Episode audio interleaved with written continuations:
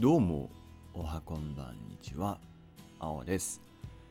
10月2日の青色恋日記始めていきたいというふうに思います。はい。ということで、えーもう早いもので残り3ヶ月、2021年も残り3ヶ月になりましたが、一方でまだね、まだあの3ヶ月あるので、まあ、年内にやりたいことっていうのを今一度ね、振り返りながら、まあ、やっていきたいななんていう季節でございますけれども、えー私の方はですね今年はものすごくいろいろなことに手を出しているような気がしていまして、えー特に美容関係ですね。まあいろいろやってきたんじゃないかななんていうふうに思っているんですけどもまあいずれまたその話はするとしてまあその先日僕の友人とあのー渋谷のひき肉と米っていうねあのハンバーグ屋さんに行ってきたんですけども朝から、えー朝7時くらい7時くらいの電車乗って、まあ、7時40分くらいに渋谷着いてでまああの並び並んでねその整理券をねあの取らないといけないんですけども、まあ、その整理券をもらってでまあこうハンバーグ屋さん並ぶみ朝の8時20分とか10分くらいには整理券が完売しちゃってで、まあ、午前の部午後の部あるんですけど、まあ、お昼の部夜の部。まあ、それにちょっとね友達と行ってきつつまああのその他もろもろちょっと用事済ませつつっていう感じであの行ってきました。であのなんて言うんですかね。まあそのひき肉と米っていう店めっちゃ美味しくてですね。まあなんて言うんですか。ハンバーグなんだけどなんていうのかな。ハンバーグと呼んでいいのかどうかっていうね。まあ、肉の塊肉塊なんて呼んだ方が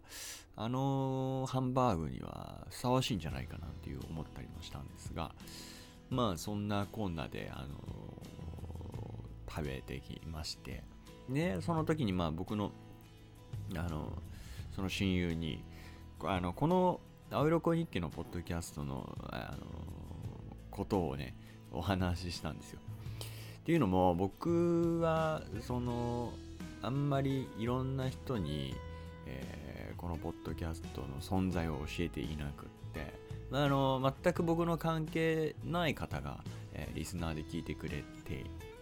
いる場合はねあのすごくありがたくて感謝してるんですけども原則僕の何て言うんですかあのまあ身の回りの方にしかもどちらかというと親しい方あるいは親しくなりたい方あるいはあの心の内を明かしてもいいかななんて思ってる方々に聞いてもらってるんですけどもまああの今までリアル友達っていう方にはあまりこのポッドキャストの存在を伝えてきてなかったんですね。でまあ今回、えーまあちょっといろいろ縁があってっていうかまあ僕のなんて言うんですかあの隠し事あんまりなんていうか隠し事ってことでもないけどもリアル友達に話してないことかなり多くあってまあその写真のね、えーアカウントがありますとかまあなんかなんかジブリのアカウントがありますとか、まあ、そういうことをやってるんですけどあのーリアル友達には一切公開してない基本的には。ただこの友人に関してはもう本当にあのーもう心の友的なね、あの、まあ、感じになっているところもあるので、あな結構こう何も隠さずに、まあ、なん僕のこう、なんかいろいろ一番知ってる人じゃないかなと思うんですけど、まあその彼に、えっ、と、初めて、この青色恋日記っていうね、まあ、ポッドキャストがあるんですよってことを明かして、まあ今聞いてくれてるかもわかんないですけど、まあそんな感じでちょっと今回もあの引き続きやっていこうかなっていうふうに思ってます。でですね、一回レコーディングをしたんですけど、でもなんかこの一発目って毎回こう静かになっちゃうとかね、うん、なんかこう、なんて言うんですか、なんかこう、テンションがちょっと低めに話すことが多いんですけども、洗ってこう一回ちょっと止めてね、もう一度ちょっと一回席開けてみたいな感じで、で、また戻ってきた時に、あのテンションじゃないんですよ。要はそのさっき撮ったテンションじゃなくてちょっと上がるんでいつも。なんでもう一度結局その撮り直すってことをやってるんですけど今もそれのねやつでやってるんですけどもそんな感じであの今回ちょっとやっていきたいと思います。でねえっ、と今回はえっ、と引き続きあの本の断捨離解説ということで、えー、やってきた企画の、まあ、延長線上ではあるんですけども、えー、生きることの豊かさを見つけるための哲学っていう本について今回解説していきたいと思います。で、まあ、これは、えっと、斎藤隆さん。あの、以前、え本は読んだらアウトプットするっていう本の紹介をしたと思うんですけども、まあ、それを書いた、え著者の斎、え藤隆さんですね。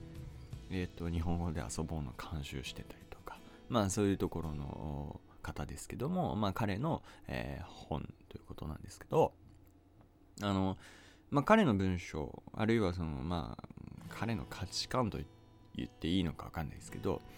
結構好きで、まあ、しっくりくるとこが多くって、まあ、その中でも、えー、ちょっと小難しい哲学っていうのを彼はどうやって、あのー、解釈して、えー、伝えて、え本にしているのかねっていうとこが少し気になって、買いましたっていうのが一つ。でもう一個読んだ読むきっかけになったっていうのがえっ、と以前ちょっと話したかもしれないんですけど僕の友人に哲学ではなくて宗教に興味があってまあ宗教に入っている友人がいるんですね。で、えー、その友人と話をある時4年前ぐらいですかねしていた時に、まあ、幸せとは何かっていうテーマについてお話をしていてで僕がまあそれにものすごく感化されたというか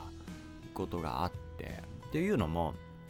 まあ彼はその幸せとは何かっていう答えの定義を一つ持ってるっていう話をしてたんですけど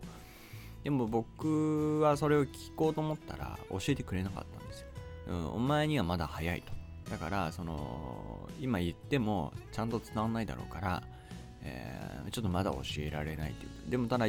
のその幸せとは何かっていう答えの定義を僕は一つ持ってると。ね、答えを持ってると。でっていう話をされた時に、ちょっとムッときたというか、悔しいって思いがあって、でそもそも幸せとは何かっていうね定義は一つだけじゃないんじゃないかっていうふうに思ってたし答えなんてないんじゃないかって思ってたし答えっていうか正解なんてないんじゃないかなって思ってたんですけどまあそんなこんなでこういろいろ悩んでる時に宗教に寄り添うというかまあうん宗教にの関と関連して、まあ、哲学っていう、まあ、学問がもともとあるのは知ってたんですけど改めてこうあるっていう存在を気づいてで、まあ、哲学について結構いろいろ興味を持ち始める時期があったんですねというかまあ今もあるんですけどその時にでも哲学ってちょっと読みづらいと。って言った時に、えー、なんかこう読みやすい哲学の本ないかななんていうふうに探してた時に、えー、出会った本です。で、これは1年前くらいに読んでいるんですけども、えーと、今回はここの内容を、えー、説明するのはちょっと難しいし僕もよく分かってないんです。ただその中でも、えー、お気に入りの言葉あるいはあたこういう言葉あったんだみたいなことを、えー、取り上げて、え説明してくれているそういう箇所がありましたので、まあ、そこ1点2点、えお伝えできればいいかなというふうに思ってます。はい。で、えこの本ですけどえっ、と、まずその全体の流れというか、まあ、どういうことが書かれてんのって、ちょっとざっくり、ざっくり、えー、1ページめめくったその表紙の延長線上に書いてあるところに、えー、文章が書いてありますので、それをちょっと読み上げたいかなというふうに思います。私は本書で幸せとは何かを哲学的に突き詰めて考察するといったことをやりたいのではありません。頭でっかちに幸せについて考えるのではなく身体的な側面を思い出すことで本来そこにある幸せに気づくことができるということを示したいのです。しかし理性の方がでかくなってしまって、えー、身体という考え方が身体が小さくなってしまうっていうそういう考え方が染みついてしまった人に身体体の知恵が大事だと言ってみてもなかなか納得してもらえません。本書では逆に西洋的な理性を突き詰めた哲学者たちの思考をたどることで身体に到達する道筋を取っていきますということですけども書かれてます。はい。ということでまあ簡単に言うと彼の、立ち位置としては本当にざっくり言うと、うん、幸せとは何かっていう概念的なこの何て言うの思想的な、うん、そういうのばっかがこう流行っちゃってなんかこう頭でっかちになりすぎてると。でもでもでも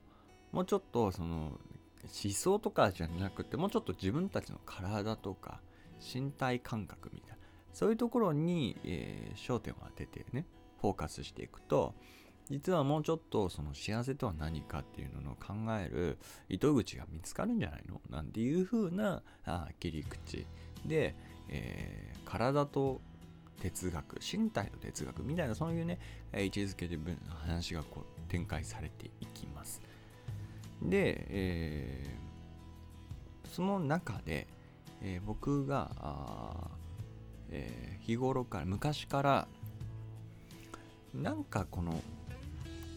重い気持ちって言葉にならないかなっていうのをずっと考えていたことがあったんですけども実はそれっていうのはもうすでに、えー、言葉として、えー、世に、え出回ってるというかあそういう言葉があったのでそれについてちょっと紹介していきたいなというふうに思うんですがあの、以前から心の中のモヤモヤっていうのをどうにかこう言葉にして言葉っていうような器に盛り付けることで、えー、自分の体の外に吐き出してしまう。心の中を整理するみたいなことをよく言ってきました。でそれは、それに気づけたきっかけっていうのもやっぱりさっきの、宗教に入っている友達との出会いだったりその彼とのやり取りの中で、えー、自分が気づけたところではあるんですけどもその何て言うんですか言葉にならない思いあるいはうーんなかなか言葉にできない思いっていうそういうモヤモヤした心の中の思いっていうのは今までモヤモヤした心の中の思いって言ってたんですけど実はそれには言葉があるらしいんですね。でそれを今回この、えー、本で、えー、紹介していてあそうこういう言葉があるんだと思って気づいたんですがフェルトセンスって呼ぶらしいです。でね、えー、その僕がモヤモヤした心の中の思いを言葉の器に盛り付けるっていうことで外に吐き出すっていう作業のことをまあ必ずしもそれが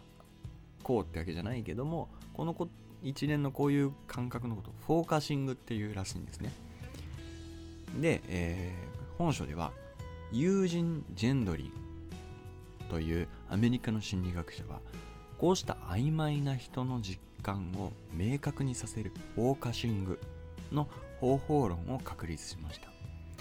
フォーカシングとは心理療法の一種で言語化されていない自分の内面に触れるというものです。まだ言葉にならないモヤモヤとした気持ちのようなものをフェルトセンスと呼びそれを顕在化させる方法ですって書かれてます。でここで初めてその言葉について知ることになったんですが、えー、実際にこの言葉、ね、どういうふうに定義されているのかということで、えーと、なかなかフェルトセンスっていう言葉を検索しても日本語で検索してもヒットしないんですがフェルトセンスは筋肉痛といった単なる身体感覚とは異なり心理的な意味合いを含むものです。要するに体の中の気分です。例としてはある心配事を思い浮かべた独特な気の重さだったりとかある予定にまつわるワクワクする感じなどが挙げられます。感覚そのものに注意を向けてしばらく感じてみると確かに自分の内面を感じているという充実感が体験されます。同時に適切な言葉が思い浮かんで意味が明らかになってきます。ということで、えー、フェルトセンスはこういうふうに書かれているんですけどもフォーカシングについて調べると、え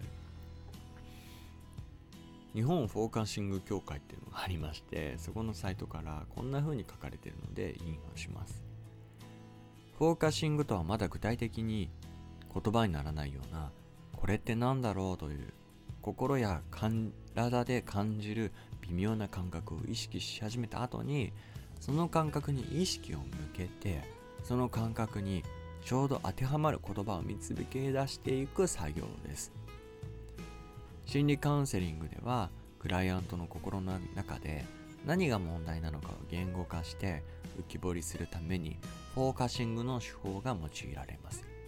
その他に自分自身の気持ちを整理して理解するためにも有効ですしおそらく作家や作詞家が作品を創作する過程で自然にフォーカシングの作業を行っているはずです。というふうに書かれています。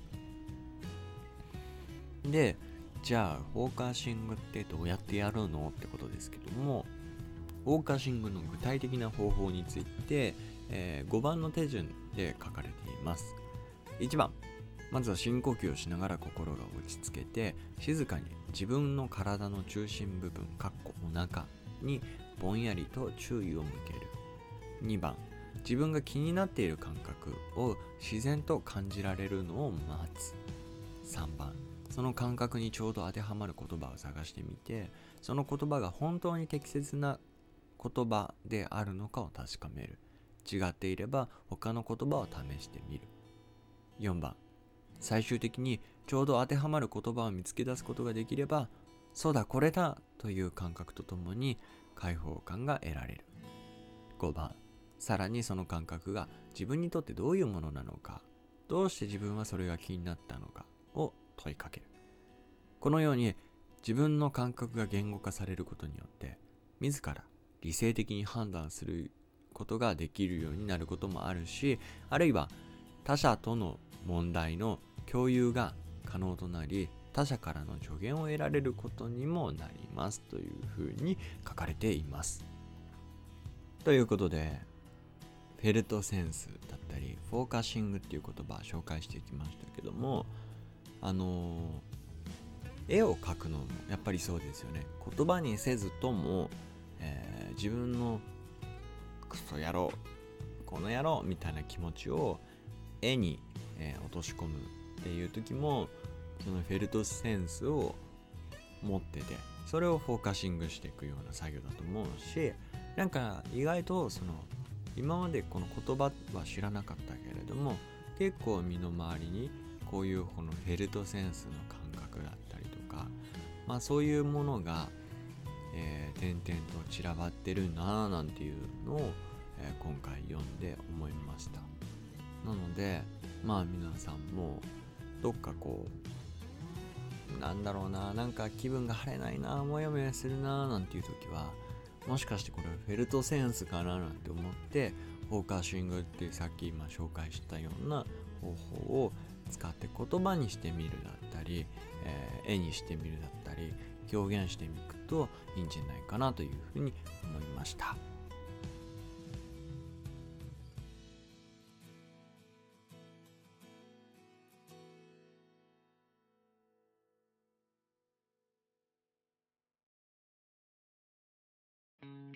はい。ということで今回の青い旅行日記も終わりにしていきたいというふうに思います。今回紹介したフェルトセンスだったりフォーカシングっていう言葉はやっぱりさっき言ったみたいに実際身の回りに、えー、感覚としてなんとなく思ってることはあってもそれが言葉として成立しているのは知らなかったので、ま、新しい発見だなって思うしやっぱり本を読んでいくことでそういう言葉っていうのに巡り合えるっていうのはいいなと思いました。またこれ以外にも実はもう一個、えー、紹介したいい、えー、建築に関係するようなその本あのお話ストーリーっていうのがあったのでそれについてまた次回以降ですけどお話ししていけたらいいかなというふうに思っています、えー、この後は結構今日は時間あるのでもう何回かレコーディングしていきたいと思うので、えー、結構引き続きになっちゃうと思いますが、えー、聞いていただければなというふうに思っていますあとはまあ今年中にやらなきゃいけないポッドキャスト多分結構あるんですよね。まあ、なんで、それをちょっと消化する作業に回さなきゃいけないなと思いますので、うん。あと3ヶ月以内に 頑張ってやろうかなと思ってます。はい。こんな感じですかね。なので、今回のエンディングは結構ゆるゆるしちゃってますが、えー、引き続きお付き合いいただければなというふうに思っています。えー、ではではまたね、バイバーイ。